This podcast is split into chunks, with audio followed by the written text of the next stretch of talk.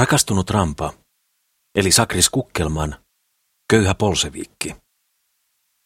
Ensimmäinen luku. Tietä pitkin kulkee omituinen olento. Kulkee, tai paremminkin liikkuu. Loikkii nelinkontin. Hän on niin kuin koira tai jänis. Synkkään kuusien reunustama tie hukkuu syksyiseen sumuun, niin ettei häntä kauempaa tarkasti erota. Huomaa ainoastaan, että jokin olento se on. Olento, joka hyppii kömpelösti. Sen päässä heilahtelee jotain pitkää, ja seljässä keikkuu jokin esine. Nyt hän on tullut lähemmäksi ja nousee pystyyn maasta, ikään kuin pyrkien inhimilliseen asentoon. Hän ei enää loiki, vaan kävelee. Tuossa hän tulee. Selvenee yhä raskaassa sumussa.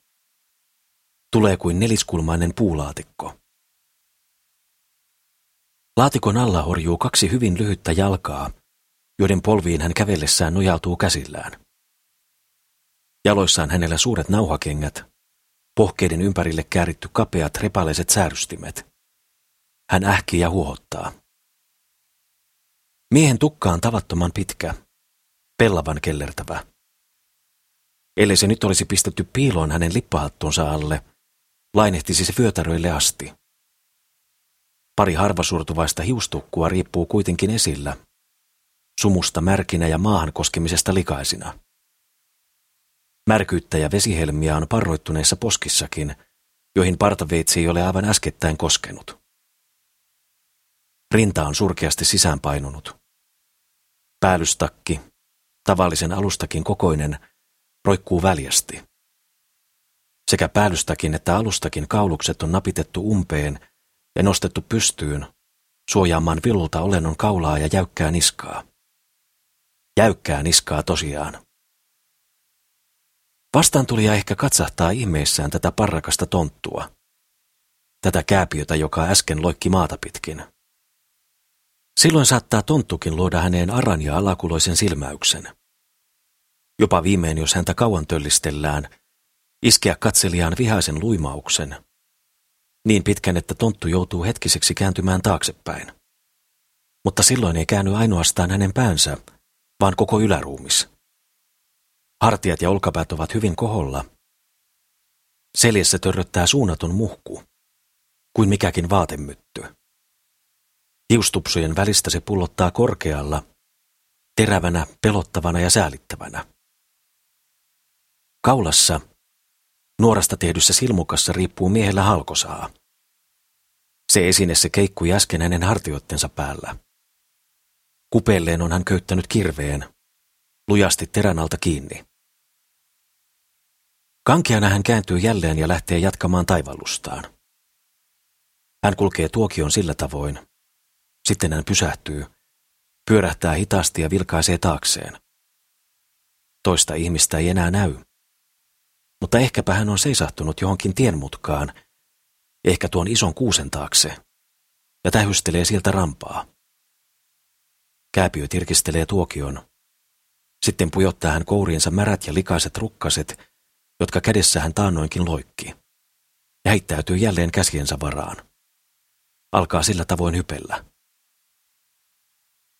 Vaikka tie onkin syrjäpolku, eikä siinä määrin yhtenä ja upottavana savivellinä kuin pian tuleva maantie.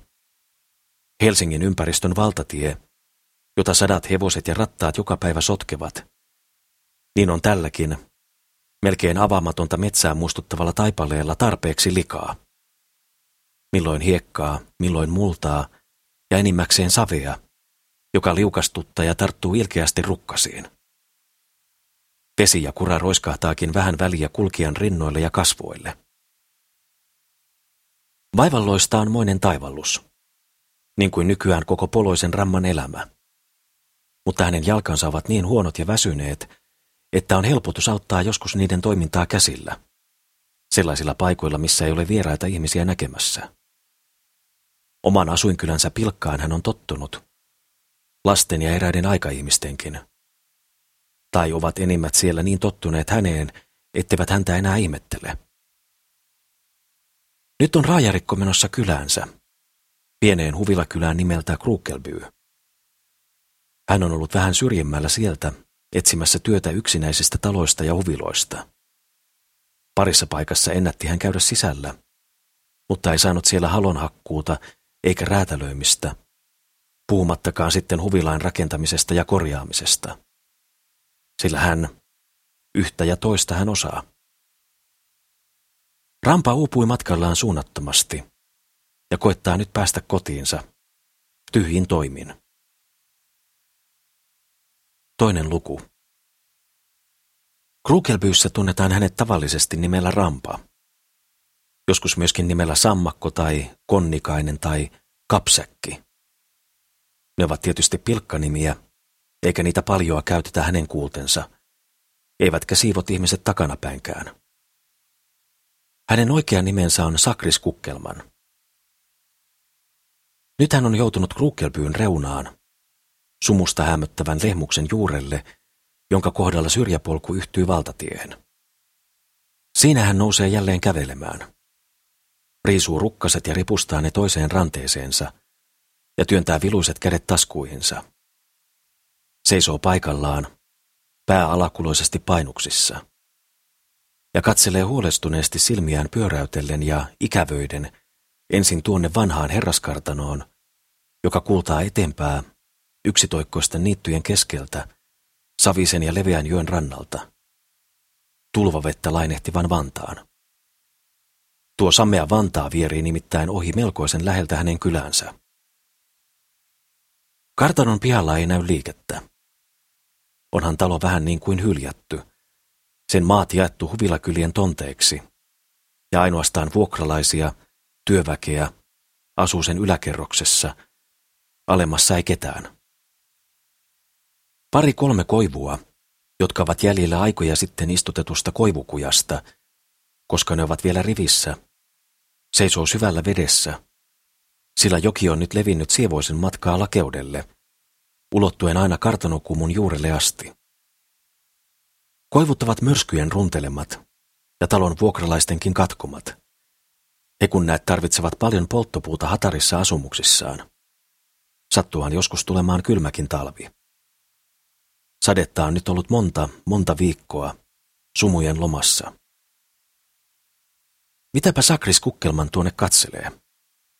Huviksensa vain, ajankuluksi. Mitään erikoista ei hän ole toivonutkaan siellä näkevänsä. Ei mitään, mitään erikoista. Katselipa muuallekin. Ei mitään uutta. Koivujen seisominen vedessä tuo Sakrikselle mieleen hänen märät jalkansa – ja ponnistuksesta kuumennutta selkääkin alkaa jälleen vilustaa. Silloin lähtee hän hoipertelevin askelin tallustelemaan kotiinsa, kylmään, yksinäiseen ja tuskallisen kolkkoon asuntonsa. Maantie nousee töyrylle, jolle toinen puoli kylää on rakennettu. Toinen puoli sen sijaan on levinnyt laaksoon. Tuolla alhaalla niitä näkyy paljon pieniä huviloita, niin kuin tulitikkulaatikoita. Alangon pinnasta kohoavat harvametsäiset mäet, kuten luodot merenpoukamasta. Parakkaampien ja rikkaiden talot ovat täällä mäellä. Niin, täällä asuu enimmäkseen herrasväkeä, huviloissaan, joita pilkistelee pitkien koivujen, synkkien kuusien ja harrottavien mäntyjen keskeltä. Eräissä näistä huviloista on omenapuitakin, ja kesällä ne on kaunistettu kukkalavoilla. Muutamissa komeilevat tornit, joskus valkealla pellillä tai kuparilla päällystetyt, joskus punaisiksi maalatut, muodoltaan kummalliset, milloin kuin kypäröitä, milloin taasen jonkinmoisten maustemyllyjen näköisiä. Tuimina nuo tornit kurkistelevat harmaan ilman alla. Torneja ovat eräät työläisetkin koettaneet hommata. Ne onnelliset, joilla on omat huvilansa. Torneja, sekä muuta kaunistusta. Tuossa on hoikka torni rakennettu ylhäälle mökin päätyyn. Pikku katos neljän korkean pylvään varaan, ikään kuin maalaiskartanoitten ruokakello tapuli.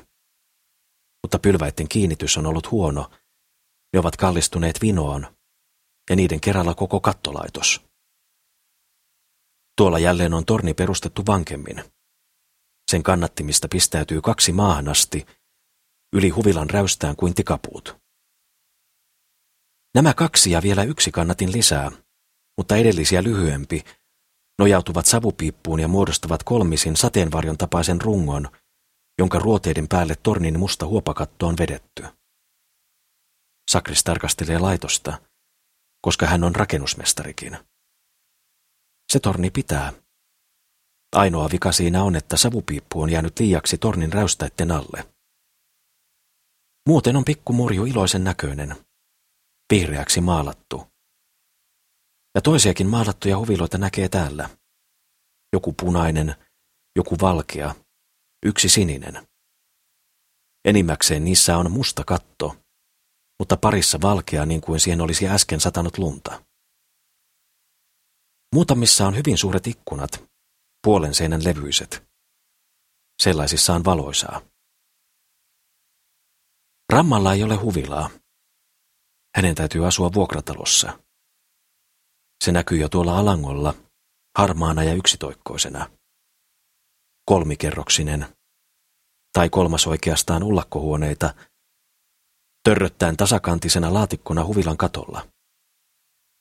Muodoltaan muistuttaa huvila matkalaukkua, mutta paljon siihen mahtuu väkeä.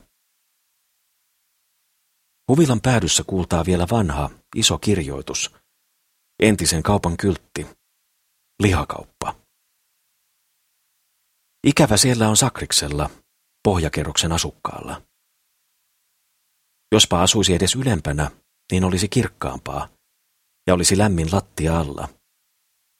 Milloin on kirkas ilma, kevättalvella ja kesällä, näkisi yläkerroksesta hyvin kauas. Sörnääsiin ja Helsingin tornitkin. Toiseen kerrokseen näkyy läheinen meri. Kolmas luku. Kääpiö astuu huoneeseensa ja vääntää sähkön palamaan. Silloin valahtaa lampusta kamarien punainen hohde. Sakris on nimittäin ympäröinyt lampun värillisellä silkkipaperilla.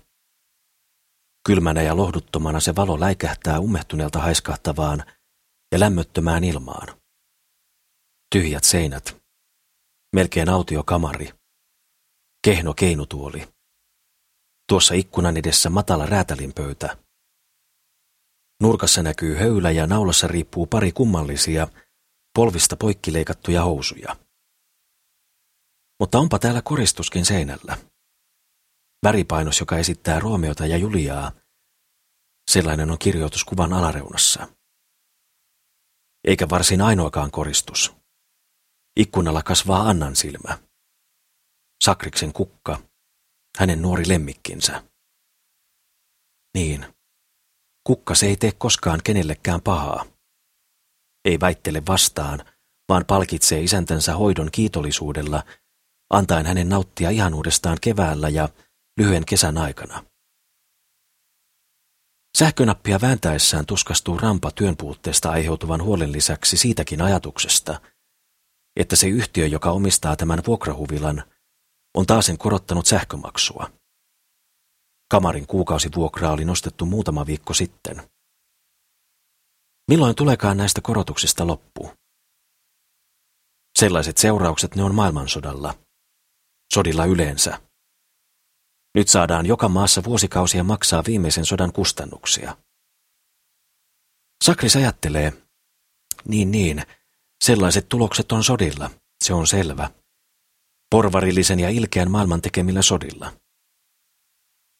Äänensäkin supisten ja hartioitaan vakuuttavasti nyökäyttäen, asettaa hän siinä märkiä rukkasiaan kuivamaan, uunin viereen, jossa hän keittää ruokansa.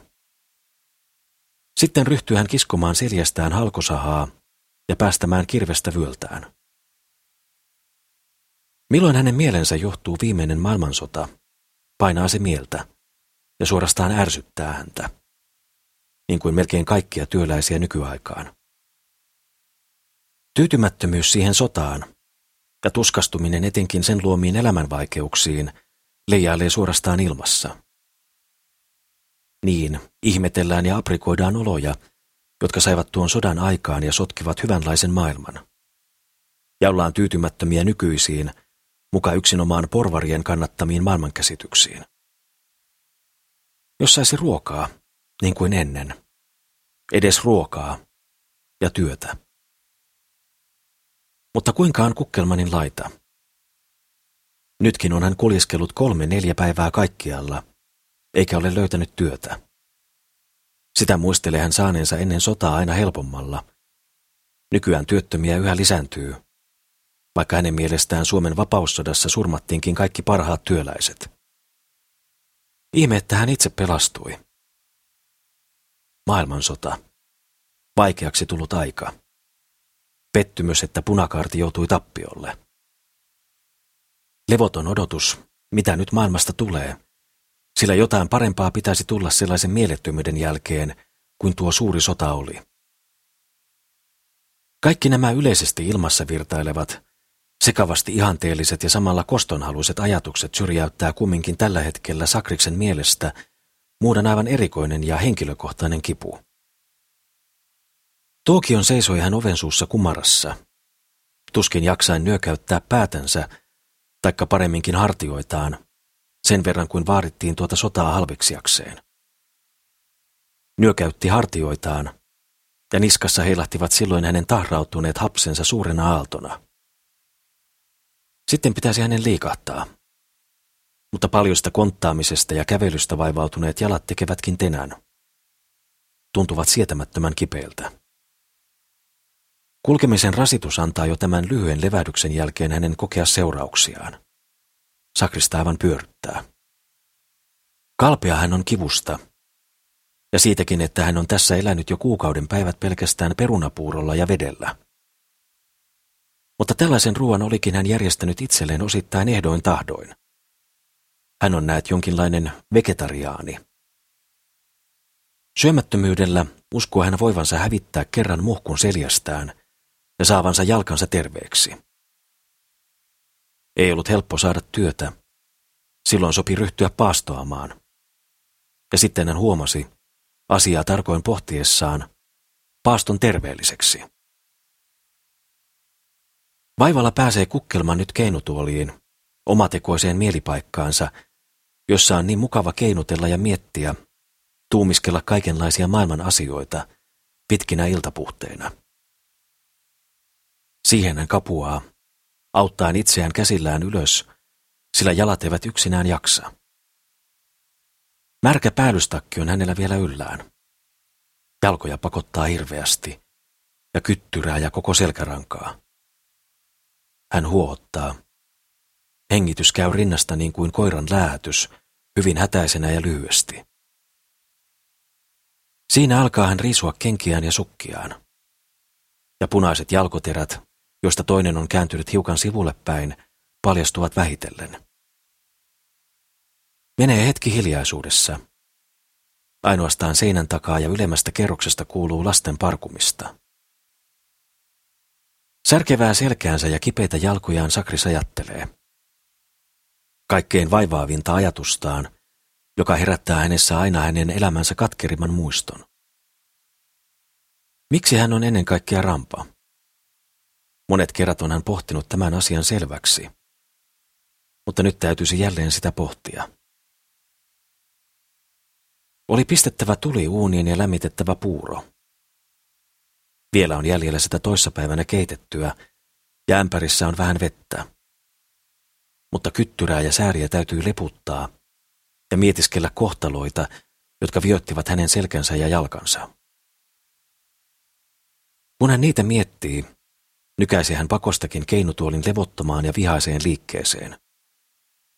Ja jälleen kohoaa hänen sisästään ikään kuin kirous, vaikkei saisikaan kirota, ei edes ajatuksissaan sillä kirousan kutsuu ihmisen ympärille pahoja henkiä.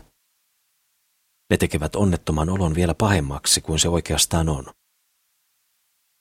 Mutta aina ei jaksa vastustaa pahoja henkiä, joita ilma liitelee täynnä. Salaperäistä henkimaailmaa, nykyaikaiselle ihmiselle käsittämättömiä vaikutelmia. Äitivainajan henkikö häntä muiden muassa kiusannee? Minkälainen olento tuo äiti? Paha, kuin naiset kaikki. Jos menet naisen luokse, niin älä unohda ottaa ruoskaa mukaasi, sanoo Nietseske-kirja, murisee Sakris yksinään, ja hänen huulensa vääntyvät katkeraan hymyyn. Juuri äiti antoi hänelle elämän julmimman kuorman. Tuon kyttyrän selkään ja vääntyneet, kipeät jalat. Vyötti selkärangan. Vielä eivät jalat ja selkä ole parantuneet, vaikka hän ole enää vuosiin syönyt lihaa, eikä mitään saastaista. Ja vaikka hän nyt viimeksi on paastonutkin. Äitisi oli hänet tällaiseksi tehnyt. He asuivat silloin tuolla naapurikunnassa. Sakris, hänen isänsä, sisaruksensa ja äiti. Hanaböölen kylässä, Mäkituvan asukkaina. Köyhää ja surkeaa oli siellä tosin elämä, mutta silti äidin olisi kuitenkin pitänyt rakastaa Sakrista. Tietää, että hän oli äiti. Laho oli tölli. Isäntä, vaikka kartanon omistaja ja rikas, ei hennonut sitä parannella, eikä antaa heille maata sen vertaa, että he olisivat voineet pitää edes lehmän. Siksi oli äidinkin ehkä pakko olla kaiket päivät isän kanssa poissa kotoa. Isänän töissä, maksamassa vuokransa monet viikot kestävällä omalla orjuudellaan. Eikä sekään riittänyt. Täytyy vielä käydä muuallakin urakoissa. Lapset suljettiin silloin torppaan lukon taakse, etteivät olisi päässeet ulos, itseään vahingoittamaan. Niin kuin ne olisivatkaan voineet talvella ulkona liikkua. Eihän Sakriksella ja hänen veljellään ollut housujakaan. Vaikka veli, Sakrista vanhempi, oli jo seitsemänvuotias. Eikä siskolla ollut hametta. Paljain säärin koikkelehtivat he ahtaassa tuvassa. Mutta joskin köyhyyttä oli, niin olisi äiti voinut olla lapsilleen hellempi. Minkäs hän teki? Kun tuli kerran kotiin, oli kesä ja aurinko, luonnon armelias ja kaikille hyvyttään jakeleva silmä säteili ikkunasta. Ikkunan olivat lapset saaneet vehkeilyksi kehistään irti ja auki. Sakris oli kiivennyt ikkunalaudalle, lämmittelemään ja ihailemaan luontoa. Silloin äiti ryntää ovesta sisään ja ärjäisee niin pahasti, kun näkee pojan ikkunalla, että Sakris peljästyy ja putoaa ikkunasta ulos. Lyö selkänsä ikkunan alla olevaan hirteen ja taittaa selkärankansa. Kahdentoista ikäiseksi täytyy Sakriksen maata paikallaan sängyssä. Sitten vasta alkoi hän voida liikkua. Maata huonolla ruualla ja kitua engelskan taudissakin. Sellainen kelvoton äiti. Minkämoisia ihmiset saattavatkaan olla. Mutta aina ne, naiset. Neljäs luku. Jaloissa ja kyttyrässä on kipu siinä hiukan asettunut. Ja sikäli kuin se sattuu, suuntautuvat yksinäisen ajatukset jälleen yleisempiin asioihin. Uunissa tihruaa tuli pienissä risuissa, joita Sakris keräsi aikaisemmin syksyllä metsästä, milloin sairaudeltaan jaksoi. Kunnan metsästä. Niinhän kaikkien varattomien on nyt melkein pakko tehdä. Halot ovat kalliita, sekin sodan tulos, porvarillisen katsomuksen tulos. Risuja täytyy säästää, lämmittää savupelti puolittain kiinni, ja niinpä suitsee savua kamariin, mustaten uunin otsikkoa ja kokoontuen kattoonkin. Mutta onko Sakris tähän syypää? Kyllä hän tahtoisi olla siisti. Ja hän on siisti. Asuntonsa soisi Sakris kauniiksi kuin nukkekaappi.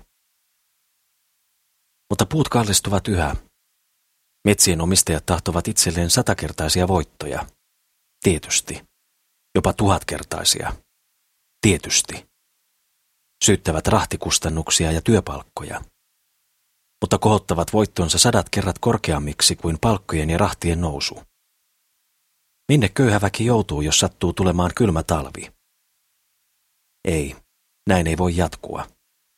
Mahtavien täytyy oppia tyytymään pienempiin voittoihin. Täytyy. Millä tavalla täytyy? Siitä tuntuu Sakris olevan epätietoinen. Hän huokaisee, ja katselee ajatuksissaan kattoon. Keinutuolinsa on hän kuljettanut uunin eteen ja istuu nyt siinä jalat allaan, käännettyinä jollakin tavoilla suppuun kuin räpylät. Hanaböölen töllissä oli toki halkoja. Puita ei estetty kuljettamasta kartanon metsästä. Mutta nykyään alkavat kai metsätkin olla tyhjät. Metsien omistajat kuljettaneet kaikki ulkomaille. Hanaböölessä tarkeni ainakin sängyssä. Ilman housujakin. Tarkeni suuri lapsiparvi. Syntyi hän näet Sakrista vanhemman veljen ja häntä nuoremman sisaren jälkeen vielä kaksi lasta. Sellaista se on. Lapsia tehdään, eikä jakseta niitä hyvin elättää. Ja naiset sitä tahtovat. Järjettömät ja intohimossaan sokeutuvat. Eikö olisi parempi, jos niitä olisi vähemmän? Ja vähät vaalittaisiin oikein. Ei unohdettaisi jotakuta sairasta kitumaan töllin nurkassa, kuten Sakris unohdettiin. Ja puutteeseenpa ne nuoremmat sisaruksetkin varmaan kuolivat. Pieninä. Yhden heistä muistaa Sakris aina kuolleena. Keltaisena, sinisenä, käpertyneenä, kuin mitäkin lihaa, haudattavaksi tehtyä lihaa. Mutta papit ja opettajat, porvarit, eivät sallisi neuvoa ihmisille, ettei saisi olla lapsia enempää kuin jaksaa hoitaa. Se on muka pahaa, sosialismia. Ja sosialisteja, jotka sen tietävät, ei suvaita. Sillä yhteiskunta tarvitsee paljon lapsia, sotamiehiä, tykinruokaa. Köyhyytensä vuoksi oli Sakriksen isä sidottu orjuuteensa kartanossa, taikka ahertelemaan kylissä päiväläisenä. Harvoin häntä näkyi kotona. Kumma mies. Posket puutteesta huolimatta punersivat. Ei tietänyt mitään siitä, että maailmassa saattaisi olla parempaakin. Niin tyytyi ja eli. Ja niin kuoli. Oli marraskuu, syksy kuin nytkin, pimeä ja märkä ilta. Johonkin Hanaböölen taloon oli kuultu huutoa vainiolta, vuoren juurelta. Oli menty katsomaan. Siellä makasi isä, tulossa oikotietä kotiin. Oli kulkiessaan pudonnut kalliolta ja jalka poikki. Siitä ei enää tointunut. Makasi ensin kuukausia sängyssä. Ei ollut lääkkeitä. Ja mitäpä niistä? Lääkärithän ainoastaan myrkyttävät kansaa saadakseen rahaa rohdoilla, joilla tehdään ihmiset yhä kipeämmiksi. Sen totuuden oli Sakris kuullut siltä mieheltä, joka täällä Krukelpyyssä aikoinaan piti esitelmiä, ja jolta Sakriskin viimein oppi syömään kasviksia. Niin, isä ei päässyt liikkeelle, ja siihen väsyi muutenkin. Kädet sylissä hän aina istui, pää riipuksissa, kuulematta edes mitä hänelle juteltiin. Isään kuului koskeneen se, että Sakriksen vanhin veli siihen aikaan lähti pois kotoa. Teki mieli muualle köyhyydestä. Ja naimisiin hänen tietysti piti alkaa päästä. Jokin tyttö, nainen, houkutteli hänet hylkäämään isänsä. Veli meni Helsinkiin. Siskokin karkasi sinne sitten palvelukseen ja lopulta Amerikkaan. Hänestä ei ole koskaan mitään kuulunut. Sillä välin oli Sakris joutunut räätälinoppiin. Isä eli vielä kotona, äidin kanssa. Lieneekö äiti isästä välittänyt yhtään? Sakris kävi kuitenkin tylsyvää isänsä joskus katsomassa. Ja muistaa kerran vieneensä hänelle rahaakin. Sen verran, mitä sai mestariltaan. Vei juuri vähän ennen isän kuolemaa. Ja siitä teostaan on Sakris aina iloinen. Kun isä kuoli, muutti äiti toiseen kuntaan. Ei käynyt Sakrista katsomassa, eikä Sakriskaan välittänyt hänestä. Ei silloin, eikä myöhemminkään. Sakris muistaa äitiään ainoastaan milloin hänen kyttyräänsä ja selkärankaansa oikein särkee, ja vaivaiset jalat luopuvat hänen altaan.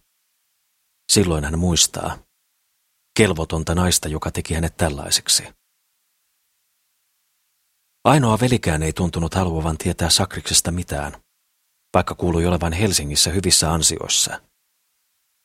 Tietysti veljen vaimo vaati miestään pysymään Sakriksesta erossa. Mutta ellei äiti olisi kadonnut vieraihin kuntiin, niin olisi Sakriksen ehkä täytynyt häntä elätellä, antaa hänelle kaikki rahansa mitä hän maalaisräätälin opissa ansaitsi. Eikä hän olisi siinä tapauksessa ehkä päässyt Hanaböölestä sittenkään, kun oli jo melkein valmis kisälli. Tuon ilkeän räätälin kynsistä, joka häntä pieksikin. Nyt hän pääsi. Maailma veti sentään häntä puoleensa.